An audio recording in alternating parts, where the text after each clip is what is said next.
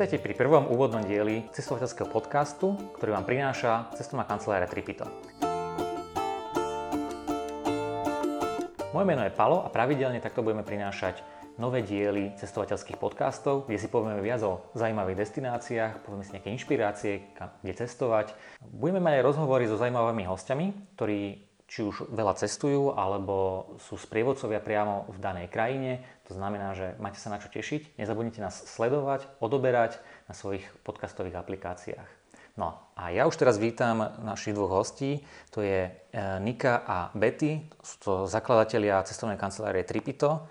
Povedzte mi, devčatá, prečo ste sa rozhodli založiť cestovnú kanceláriu, čo je taký dosť možno pre niekoho nešťastné odvetvie biznisu, čo je veľmi nestále, tak čo vás k tomu viedlo? Asi naše sny. Každá mala nejaké tie svoje. V podstate sme rozmýšľali o tom, že nie, niečo spravíme, niečo založíme, niečo naše, ideálne niečo spojené s cestovaním.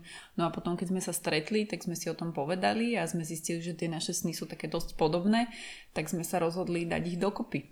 Ja si myslím, že ďalším dôvodom bolo to, že teda sme mali aj ten nejaký background, čo sa týka turistického ruchu, proste sme tam robili, možno z nejakej inej strany a preto tam bola aj tá motivácia, že ako sme cestovali, tak nás zaujímali iné destinácie, aj niečo iné a proste aj iné služby, ktoré sme videli, že tuto nejak nevieme dostať od iných a chceli sme niečo také zostaviť, čo bude mať takéto zaujímavé veci, že bude to aj niečo aktívne, aj niečo ochutnáte a ale zároveň to robiť za také dostupnejšie ceny. Proste nepreháňať. Robiť to aby ste tam chceli proste cestovať, podporiť nejakú tú vášeň, by som povedala.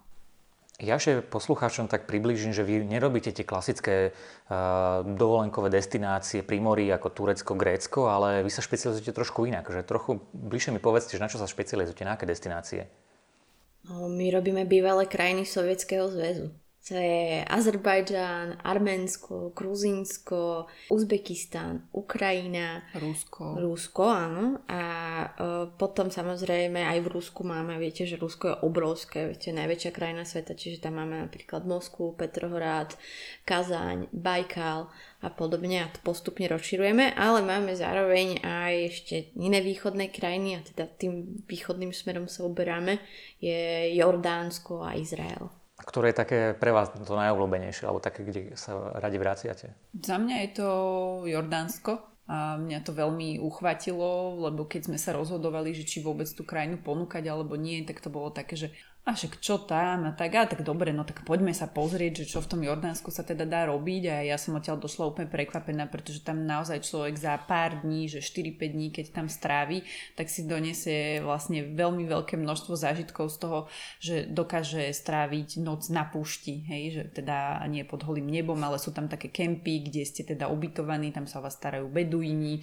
ale tie kempy sú zároveň veľmi dobre vybavené, že má, má tam človek taký svoj domček, kde má normálne postiel, má kúpeľňu, dokonca Wi-Fi, je tam veľmi dobré pokrytie, ale e, v podstate to Vady Rám, tá púšť je tak veľmi pekná, taká krásna, že tam sa natáčalo aj niekoľko rôznych filmov, napríklad Marťan a tak, že, to vás normálne uchváti a potom večer a je tam taká tradičná beduínska večera, človek si tam môže dať vodnú fajku a tak ďalej. Samozrejme sme navštívili Petru, ktorá je teda div sveta, hej, že to asi ani nemusím opisovať, ale odtiaľ si človek odnesie zážitky naozaj, že na celý život a do konca života, na to sa nezabúda.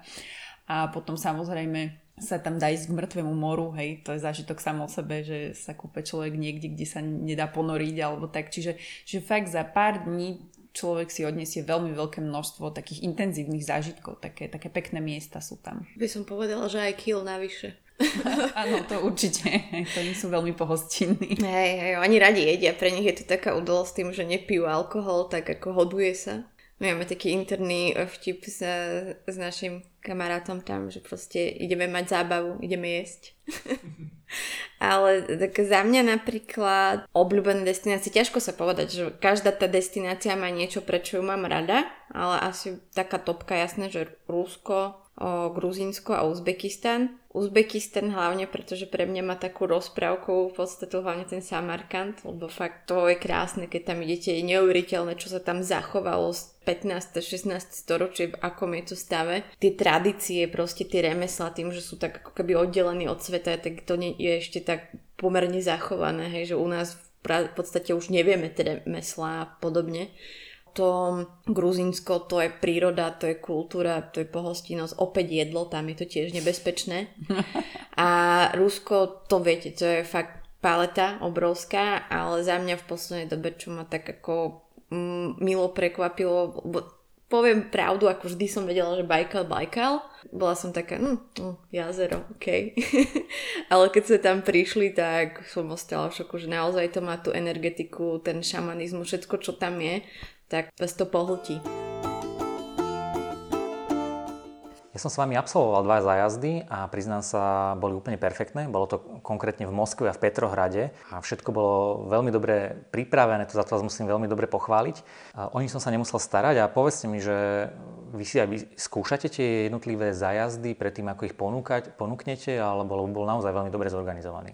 Tak my sa snažíme každú tú destináciu navštíviť, pretože keď chceš vytvoriť nejaký produkt, nie, niečo naplánovať na pár dní pre tých ľudí, tak musíš vedieť, že ako to tam chodí, ako to tam vyzerá, kde tých ľudí ubytovať, hej, že aby mali naozaj taký komfortný hotel, za ktorý si platia, aby jednoducho treba vyrátať, koľko trvajú jednotlivé presuny a tak ďalej, aby to všetko sedelo, že aby ten človek mal aj nejaký voľný čas, ale zároveň aby sa všetko stihlo absolvovať. Ťažko by sa tvorilo niečo asi, kde sme neboli, kde sme nič nevideli. No a zároveň, že keď ti tam aj niekto niečo poradí, to neznamená, že keď sa to páči im, že proste sa to bude páčiť napríklad Slovakom. Hej? Že to je presne ako keď ku nám prídu cinci a ty ho vezmeš na mohylu k Štefánikovi a povieš, že ty koko, že wow, že čo to je. A on ti povie, kto je Štefánik. A tam sú tiež také veci, preto akože ich musíme dať do nejakého logického, zaujímavého kontextu, aby to bolo pre tých ľudí zaujímavé. Ja som pozeral na vašej stránke a vy ponúkate aj rôzne zájazdy alebo také exkurzie, zážitkové veci na Slovensku. Prečo zrovna na Slovensku? Povedzte nám o tom bližšie. No ono v podstate uh, taký prvotný nápad, prečo sme tripy to zakladali, bolo práve preto, že sme chceli ponúkať uh, Slovensko zahraničným turistom, lebo obidve máme aj sprievodcovské licencie a vlastne sprevádzame po Bratislave alebo po Slovensku a chceli sme teda približiť tým zahraničným. Hej. V podstate preto aj v tej našej ponuke ľudia vedia nájsť také, že e, dvojhodinovú prehliadku po Bratislave, transfery, ubytovania v Bratislave alebo teda po Slovensku a tak ďalej.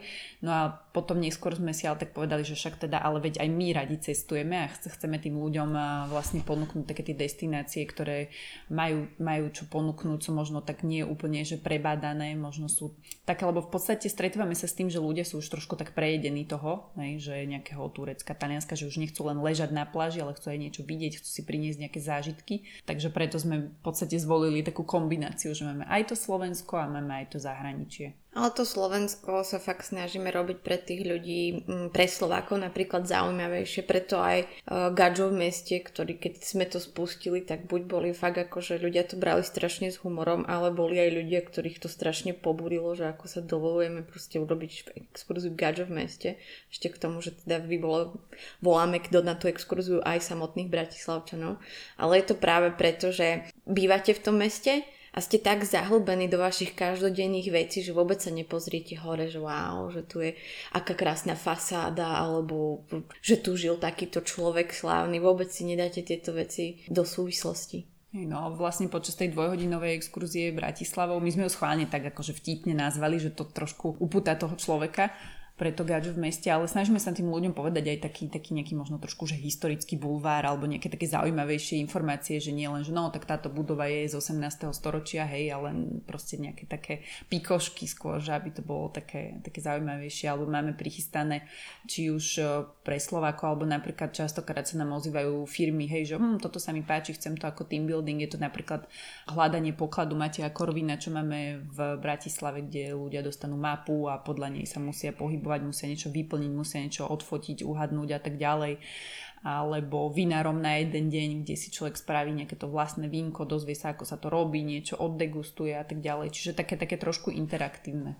Ja som absolvoval s vami Gáčo v meste. Ja ako rodinný bratislavčan, tak tiež som bol úplne šokovaný, že veľa vecí som vôbec netušil o Bratislave, čo je, čo je vynikajúce a naozaj odporúčam každému, aj bratislavčanom, aby si trošku viac zistili o tom svojom meste, kde žijú, pretože povedzme si pravdu, koľko, koľko ľudí, rodinných Bratislavčanov napríklad nebolo ešte na Bratislavskom hrade. To je dosť často. Alebo v dome svätého Martina, v modrom kostolíku no. a tak podobne, hej, hej. Uh-huh. Bola pani, ktorá si pamätala Šenenáciho, že ako štvoročné dievčatko, uh-huh. že on zvykol tam s tým klobukom byť a tak a ona nám hovorí, áno, áno, ja si ho pamätám, keď som bola malá. Že aj pre nás je zážitok, keď vedieme tú exkurziu proste, lebo oni nám sami povedia niečo naspäť, že proste možno niekto tam príde aj nejako negatívne naladený, ale potom, že akože tie spomienky a všetko, no my sa to snažíme robiť skôr tak nostalgicky a nehráme sa na to, že vieme priam všetko, lebo to nie je reálne. Keď nevieme, no tak povieme, že nevieme a odohľadáme. Dozviete sa fakt akože tí pamätníci alebo tak, že teda ako sa chránili v Bratislave pred chorobami a, a podobne. Ty si už začala vlastne aj to, že tí ľudia sa pýtajú, že sú aj nejaké také vtipné momenty, kedy tí ľudia naozaj, že netušia niektoré veci alebo vás naozaj šokujú? Ja si pamätám, keď Nika prišla z prehliadky dvojhodinovej po Bratislave, mala, a, a, to trojhodinovej, dobre, mala nejakých Američanov a teraz ona už im vysvetlovala, že áno, Veľká Morava, potom e, Rakúsko, Uhorsko a tak ďalej a pani sa jej po hodine opýta, že vy ste sa vlastne prečo odčlenili od toho Rakúska a Uhorska? Hej, že teraz ty hovoríš, že ja si ti hodinu tu vysvetľujem, že naša suverenita, Slovácia, chceli sme byť samostatní a ty sa ma opýta, že prečo? Ale hlavne som im asi trikrát vysvetľovala, že prehrali teda prvú svetovú vojnu a tak, že proste sme ostali. Ale bolo to v pohode, ako aj jej syn, aj manžel tiež tak ako proste s nepochopením hľadeli, tak sme boli tak traja a začali sme od znova. A tak dobre, no niekedy človek nepochopí, hej, ale, ale ja stále napríklad spomínam na našu prvú mm, služobnú cestu, ktorá mm. bola na Ukrajinu a to bolo úplne v začiatkoch Tripita, kde sme teda sa snažili naozaj cestovať, že veľmi low cost, že držali sme si tie náklady, aby sme neminuli veľa a tak ďalej, no a v podstate celé sa to nejak tak stalo, že uh, sme teda hľadali lacnejšie ubytko a tak ďalej, no a prišli sme o polnoci vlakom do Lvova a zistili sme, že to ubytovanie, ktoré sme mali mať, už teda nemáme, hej, zrazu proste neprišiel ten ubytovateľ a tak ďalej, tak sme tak ostali v noci v tom Lvove, že hm, čo budeme robiť. Tak sme tam oslovili nejakého taxikára, že počuj, potrebujeme sa niekde vyspať, že zober nás do nejakého hostela alebo niečo. Tak Boli on... dva. Áno, tak on nás zobral do jedného a dostali sme izbu, ktorá bola posledná voľná, asi v rozmere 2x2 metre, bez okna, hej, kde sme strávili dve noci, ale ako v pohode, však prežili sme. A potom sme sa presunuli e, do Kieva, kde už sme mali teda lepší hotel, ktorý bol k dispozícii a keď sme sa ubytovali, zistili sme, že máme okno, ale okno sa dá otvoriť iba do chodby, hej, čiže to je, aké by sme ho ani nemali. Hej.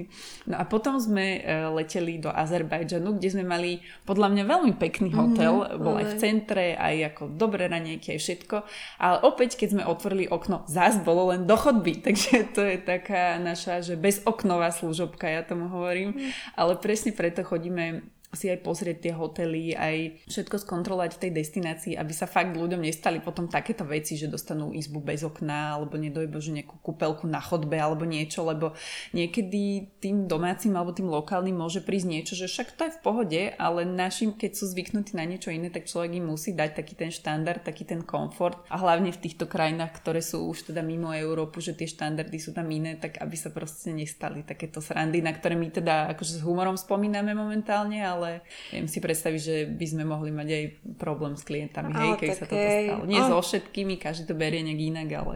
Ono, aj keď viete, že jak skúmame tie destinácie, tak ono to kopu srandy, že proste tí miestni, aby si neurazil, tak ako robí všetko, čo ti povedia a aj naservírujú. Proste ideš do dek, že vyzerá to jak pivnica pomaly plastová a proste tam reštaurácia vlastne, oni to tam tak robia, lebo Napríklad v Azerbajdžane to je ako založené na tom uh, karavan saraj proste, tak mať, nie sú ako veľká otvorená, bude veľká otvorená reštaurácia alebo proste oddelené miestnosti, kde uh, ti nosia jedlo. A tam to tiež bolo a akože všelijaké už tam akože nám naporcovali ako tiež Be- Betty napríklad akože ona to dala, napríklad v Kazachstane zjedla konia. Ja som Ale odmietala, ja treba, koníky jesť nebude. Treba povedať, že v Kazachstane je to národné jedlo, hej. Zase ja som to potrebovala tak ochutnať, lebo proste je to národné jedlo, tak si treba ten zážitok odniesť. No. A pritom to podľa mňa pekne vyzeralo na tom tanieri. Ja zase nemám s tým problém. Alebo pamätáš sa, keď sme boli v Uzbekistane a tam tá krajina je naozaj ako z Aladinovej lampy, hej. Mm-hmm. Ale sú tam nejaké veci, ktoré teda ešte úplne nefungujú, že nedá sa platiť kartou všade, hej a tak. No a stalo sa nám, že sme sa presúvali, prešli, sme do Samarkandu, či kde to bolo. Hej, hej. A išli sme, že večer teda sa najmä, ale nejak sme tak pomínali všetko hotovo, že však tak si vyberieme v bankomate. No nie, nevybrali sme si, lebo to jednoducho naše karty tam nefungujú. Boli tam iba nejakí vexláci, takí veľmi podozriví, že... Áno, tak to sme si netrufli úplne, hej. Mm-hmm. Ale tak potom nám teda hotel prevolal všelijaké reštaurácie a teda vybavili nám, že v celom Samarkande boli tri reštaurácie, ktoré brali karty a že teda tak sme sa tam išli nájsť, zaplatili sme tou kartu a bola to fakt taká reštaurácia, že veľmi vyzerala taká noble, aj taká nastajlovaná celá biele rukavičky všetci a tak my si hovoríme, no tak tu zaplatíme teraz, ale však nevadí, hej že už celý Uzbekistan je pomerne lacný, tak sme si povedali, že no tak si doprajeme na túto večeru a tak sme sa teraz najedli a už došla tá čašnička, už sme to zaplatili a teraz sme si to tak prepočítali a hovorím, že hm, 8 eur? Dobre. Takže niekedy to prekvapí zase na druhú stranu. Ďakujem vám, devčatá, za tento rozhovor. Ak nás chcete aj ďalej počúvať, tak e, odporúčam e, nás odoberať na všetkých našich podcastových e, aplikáciách, prípadne ak ste nás pozerali cez YouTube, tak takisto nás nezabudnite odoberať. No a ja sa s vami teším už na ďalšie rozprávania o rôznych nových destináciách na budúce.